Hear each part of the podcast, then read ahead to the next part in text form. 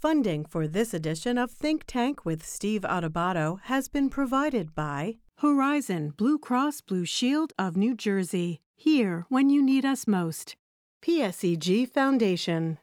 PSEG, committed to providing safe, reliable energy now and in the future. New Jersey Sharing Network. The Fidelco Group. New Jersey's Clean Energy Program, lighting the way to a clean energy future. Englewood Health, PNC Foundation, and by the Adler Aphasia Center. Promotional support provided by bestofnj.com, all New Jersey in one place, and by ROI-NJ, informing and connecting businesses in New Jersey.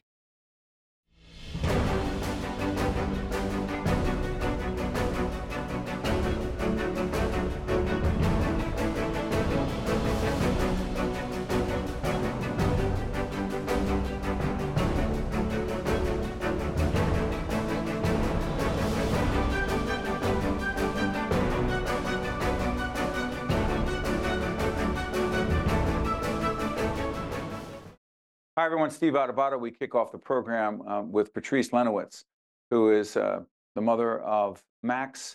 And we'll talk about Max in just a minute. His story is incredibly important to what we're about to talk about. Patrice is here to fight the scourge of fentanyl poisoning. There is an epidemic going on in our state and our nation. Patrice, you honor us by being with us. Thanks so much. Thank you so much, Steve, for the opportunity to talk about this, because we're only going to save lives by sharing this information. Talk to us about Max. Well, in preparation of talking with you today, Steve, I've been bawling all morning when I talk about, the work we're doing behind the scenes to stop it. I have the courage, but speaking about Max, my firstborn baby, he was, as I always told him and all my children, I have three, Max is the oldest, that he was a blessing from heaven. And I can tell you this, Steve, besides being an amazing athlete, he went to Passaic Hills. He was a lacrosse player. 25 was his number. He was an amazing brother. He was an amazing son, grandson, and had a vast array of deep, powerful friendships. He was just an incredible human being. I got stage 3 colon cancer in 2021, and I was diagnosed and had to undergo chemotherapy. And Max lived in South Jersey at the time, and every 3 weeks when I had to go for chemo, he would come home, and I would say, please don't come home when I'm getting chemo because I feel awful and I can't get out of bed, Max. I want to be with him and I want to spend time with him. I want to cook for him and I want, and he said, well, if all you can do is lie in bed, I'm going to lie in bed with you. And for 3 weeks, Max came home and lied in bed with his mom undergoing chemo and cooked for me and his stepdad because he wanted to take care of his stepdad. Because he knew that, everyone was frightened. And that's the love of Max. He actually knew how to meet you where you are and support you and love you. And that's what we're missing now. And that's what we're missing in this nation, losing so many of our young people to fentanyl poisoning. Max connects to fentanyl. How? How does that happen?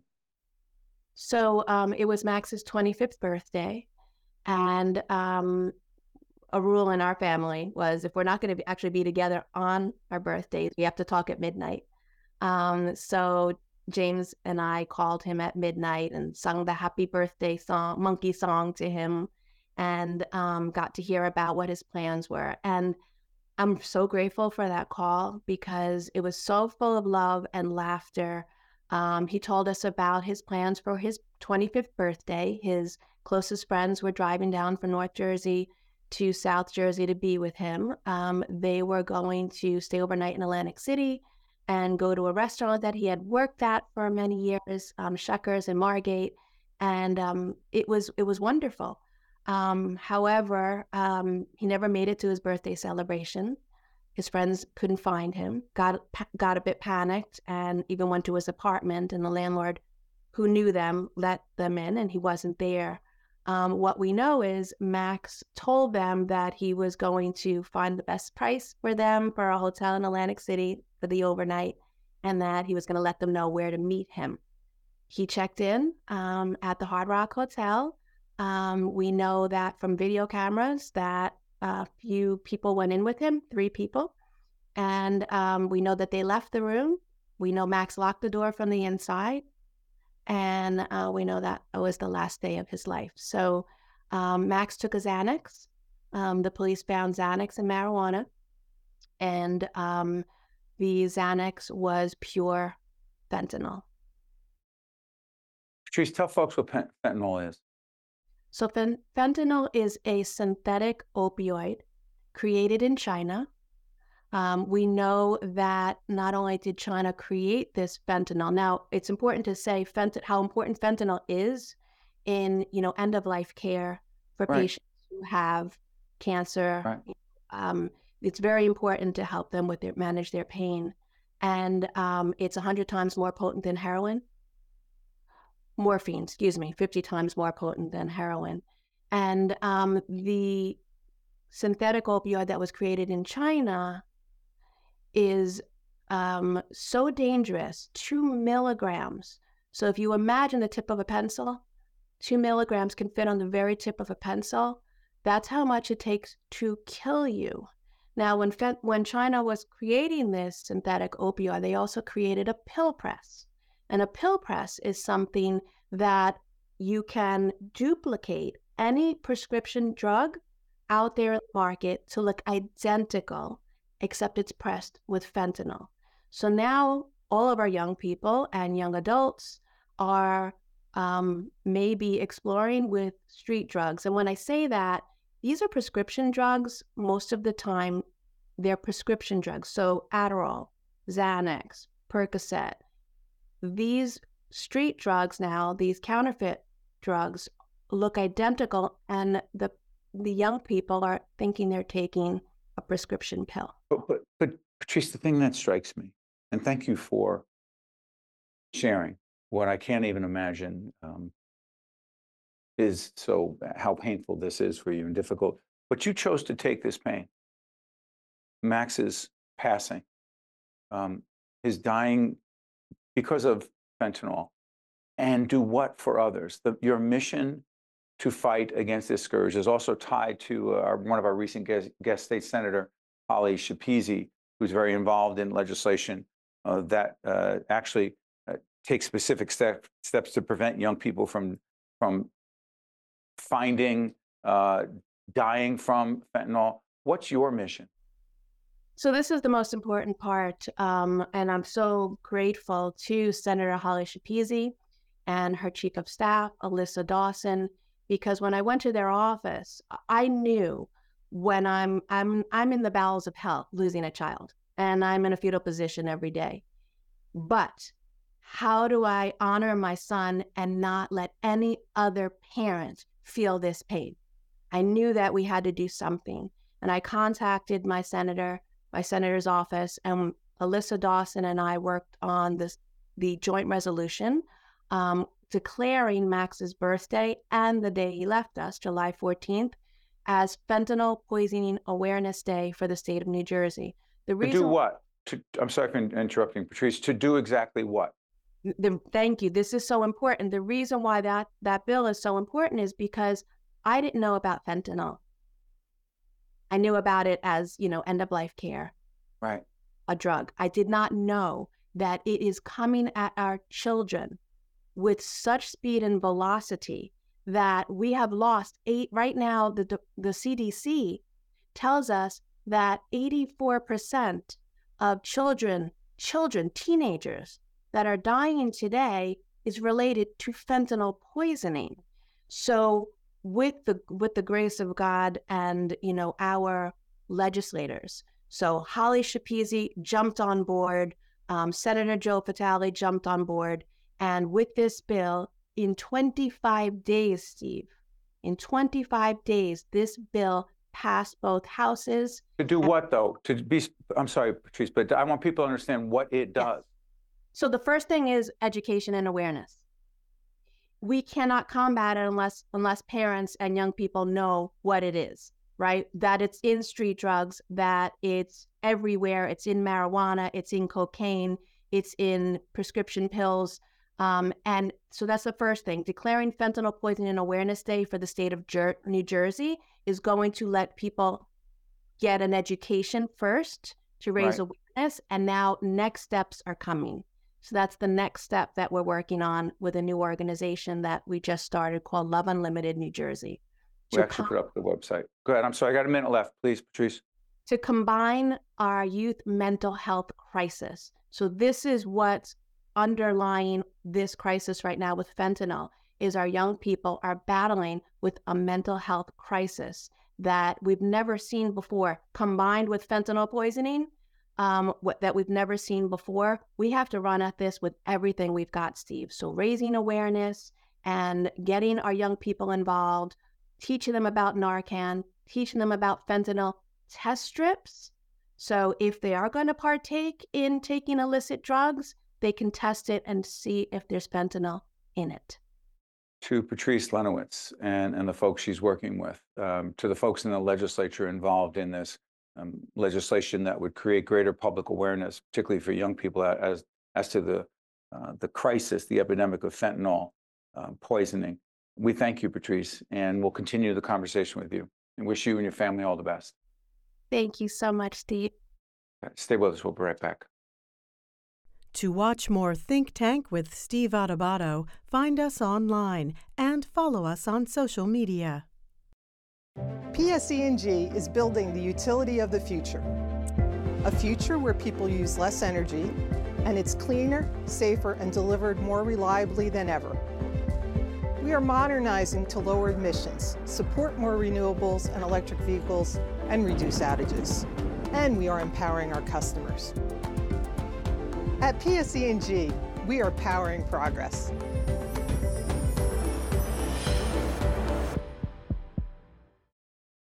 Hello, I'm Donald Payne Jr., Congressman from New Jersey's 10th District. One organ and tissue donor can save as many as 8 lives and improve the health of another additional 75 people. That is why I encourage everyone to register as an organ donor. For more information about organ donation, please visit www.njsharingnetwork.org.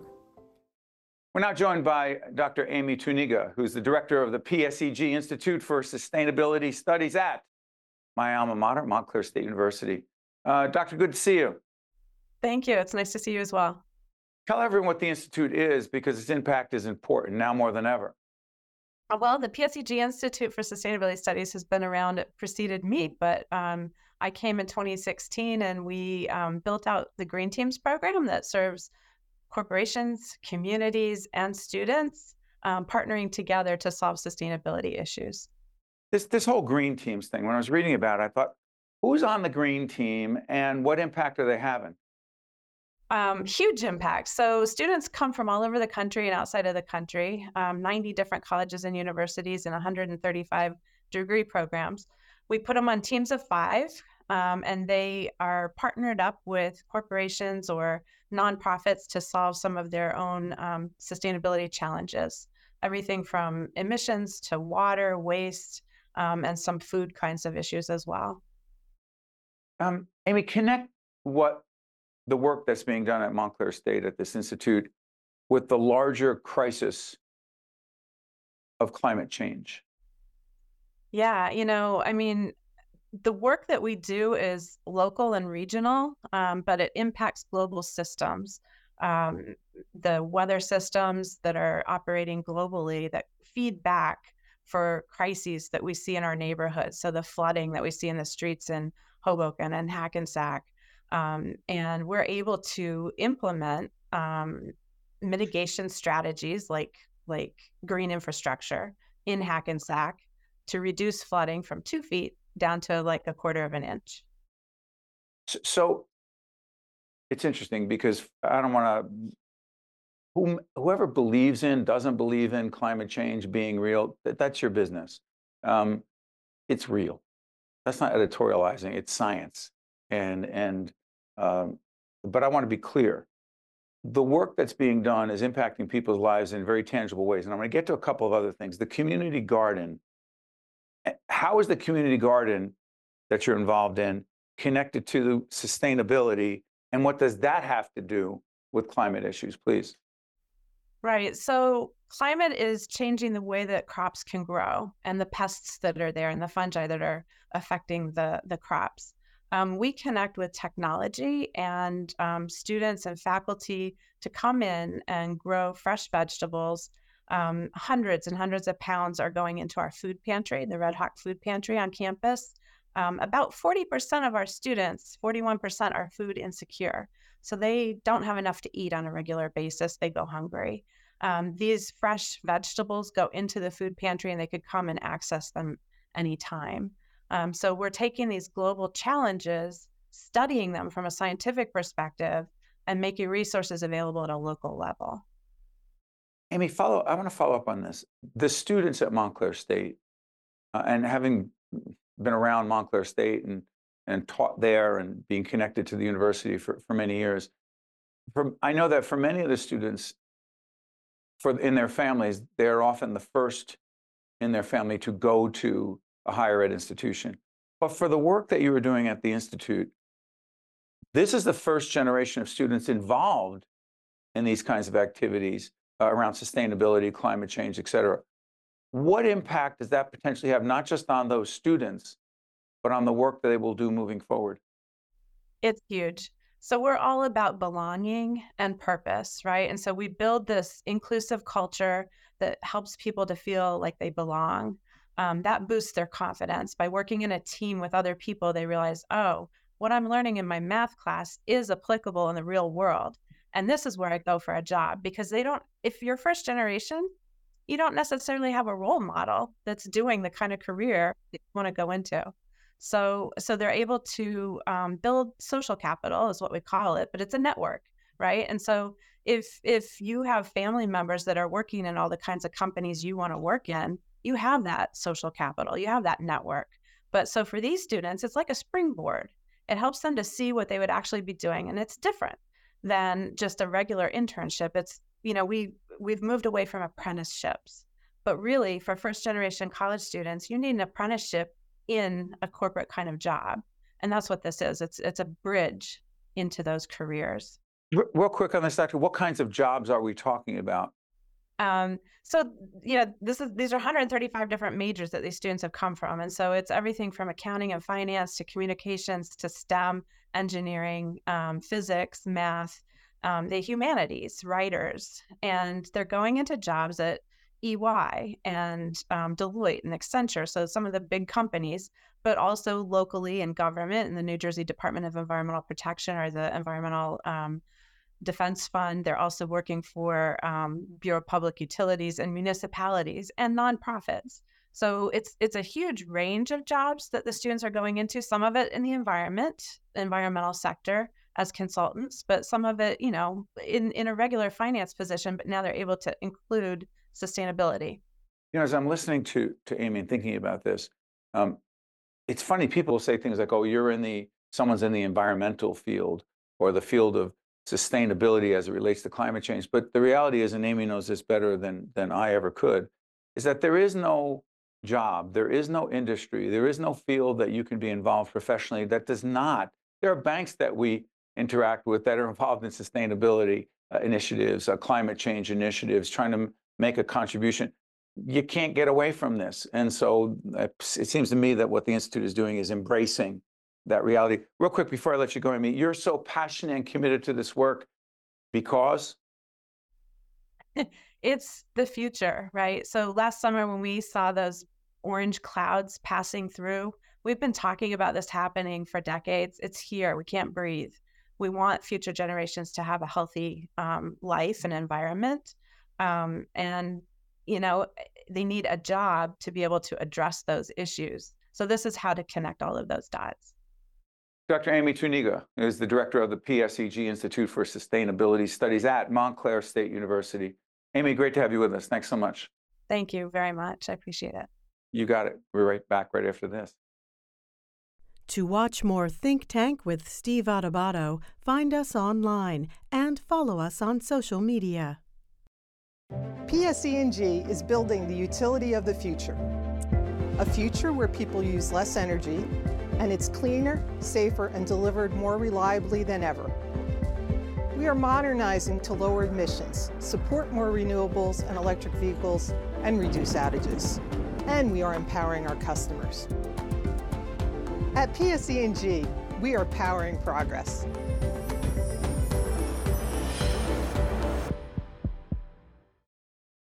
Hello, I'm Donald Payne Jr., Congressman from New Jersey's 10th District.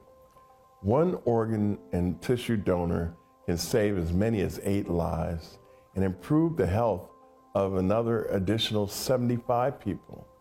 That is why I encourage everyone to register as an organ donor. For more information about organ donation, please visit www.njsharingnetwork.org. We're now joined by Edwin Reyes, who's the principal of a terrific school in the city of Newark, Technology High School, a 2023 Blue Ribbon School Award winner. Good to see you, Principal Reyes. Good to be here, Steve. Thanks for having me. You got to let everyone know why the Blue Ribbon Award is so significant. Oh, I call it almost the equivalent of an Emmy or those types of awards. It is probably the pinnacle for any school. And I do say school because it's not an award that's won by one person. It's extremely, extremely special. And I'm extremely grateful to the hard work and dedication of our entire school community, our teachers, our parents, and obviously, more importantly, our wonderful students. Well said. We're going to put up a graphic for our series, Who Will Teach Our Children? As you talk about your teachers, what makes the teaching/learning experience at Technology High so special, please? Yeah, so it really is simple, right? People kind of overcomplicate this. Our motto is if you take care of a student's social and emotional well-being first, then everything else just falls into place. It is truly a student-centered, student-first type of school where we make sure that we provide everything that students need in order to be successful. But beyond that, we take care of them and we make them our own. And so my agreement with parents when they come to our school is that when you drop them off at the doorstep, they become my child. And thus, that's the way we treat them, and we ensure that all our staff member, everyone who works here, understands that philosophy. So you've actually said our teachers become their parents. And maybe there are people who may bristle at that. What do you mean? You're not their parent. I'm their parent. But tell folks what that really means. Yeah, so my parents don't bristle at it at all. They know that their students are being sent to a community of people who just care about them left and right. We have great partnerships with our parents. What it means is that we're going to provide the same love, attention, and honestly, education that we would for our very own children. And that partnership works really well with our parents. They know that they're sending their child to a school where their child becomes the center of everything that we do. And they're very grateful for that. Principal Reyes, let me ask you this. The learning loss, the impact of COVID vis-a-vis learning loss. First, what have our students lost in terms of their learning? And then what have they lost, in your view, from a social and emotional perspective, please? I mean, they've lost a lot. I think we're starting to come around now. I think we're starting to leave COVID behind. I try not to even use the word around here because I think it really is time for us to move on. However, it has impacted our students, socially and emotionally. We have more students coming with problems to the school, more meetings with social workers and with guidance counselors regarding just their emotional state. Same thing goes for teachers, right? So teachers are human beings too, and a lot of people don't believe that. By us in education, we have emotional instability sometime. And I think COVID did a lot to do that. However, I do see it, right? I do see us getting over the hump. I think our school is almost to the point where we were prior to COVID. And I think, and I hope that that's what's going to start to happen across this entire country. You know, there've been a lot of reports about this, Mr. Reyes, that make it clear that there's a teaching or teacher shortage. And in the city of Newark, it's no different. In fact, it may be worse because the needs of our students are so great in our inner cities. Are you seeing more teachers leave the profession? And if so, what the heck are we doing to keep the teacher pipeline as healthy as it needs to be? Please share with us your thoughts.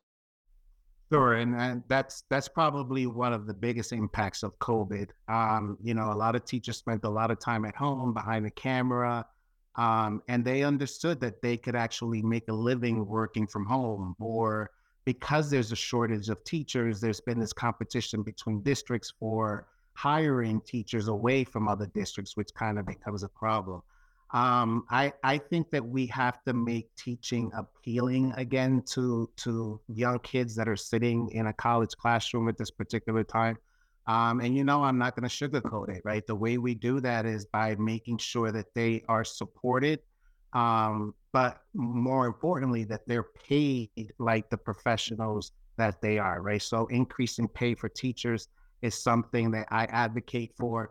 Our district has done a good job of raising the starting salary. When our superintendent found out that we were having these shortages, he actually raised the teacher salary for a starting teacher and gave out bonuses to especially to teachers in math and science, which are hard to fill subjects.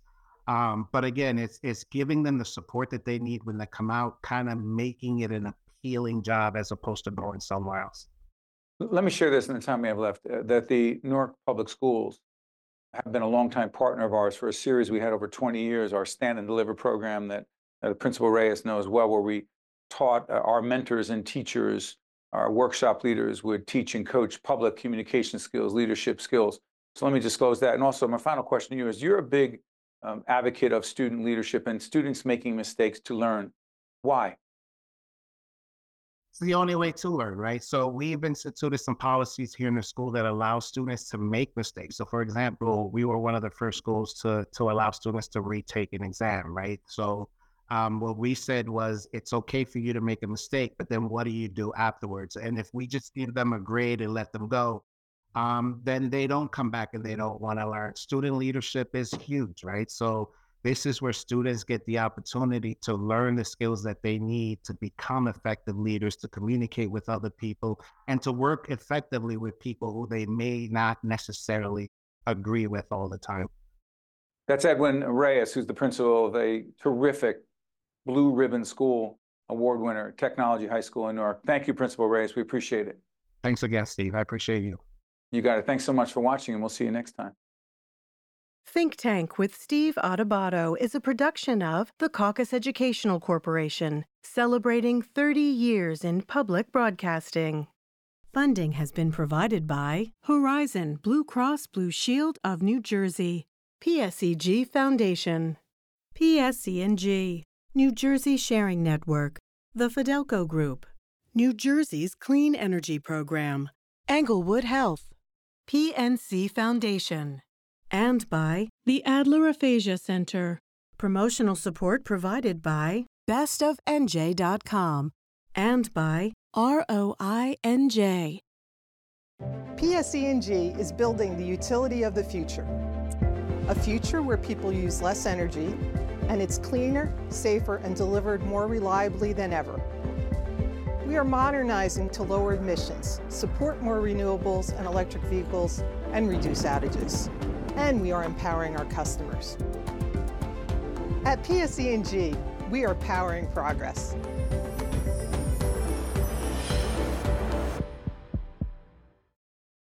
Hello, I'm Donald Payne Jr., Congressman from New Jersey's 10th District.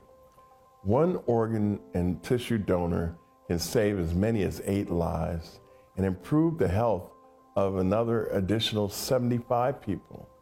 That is why I encourage everyone to register as an organ donor.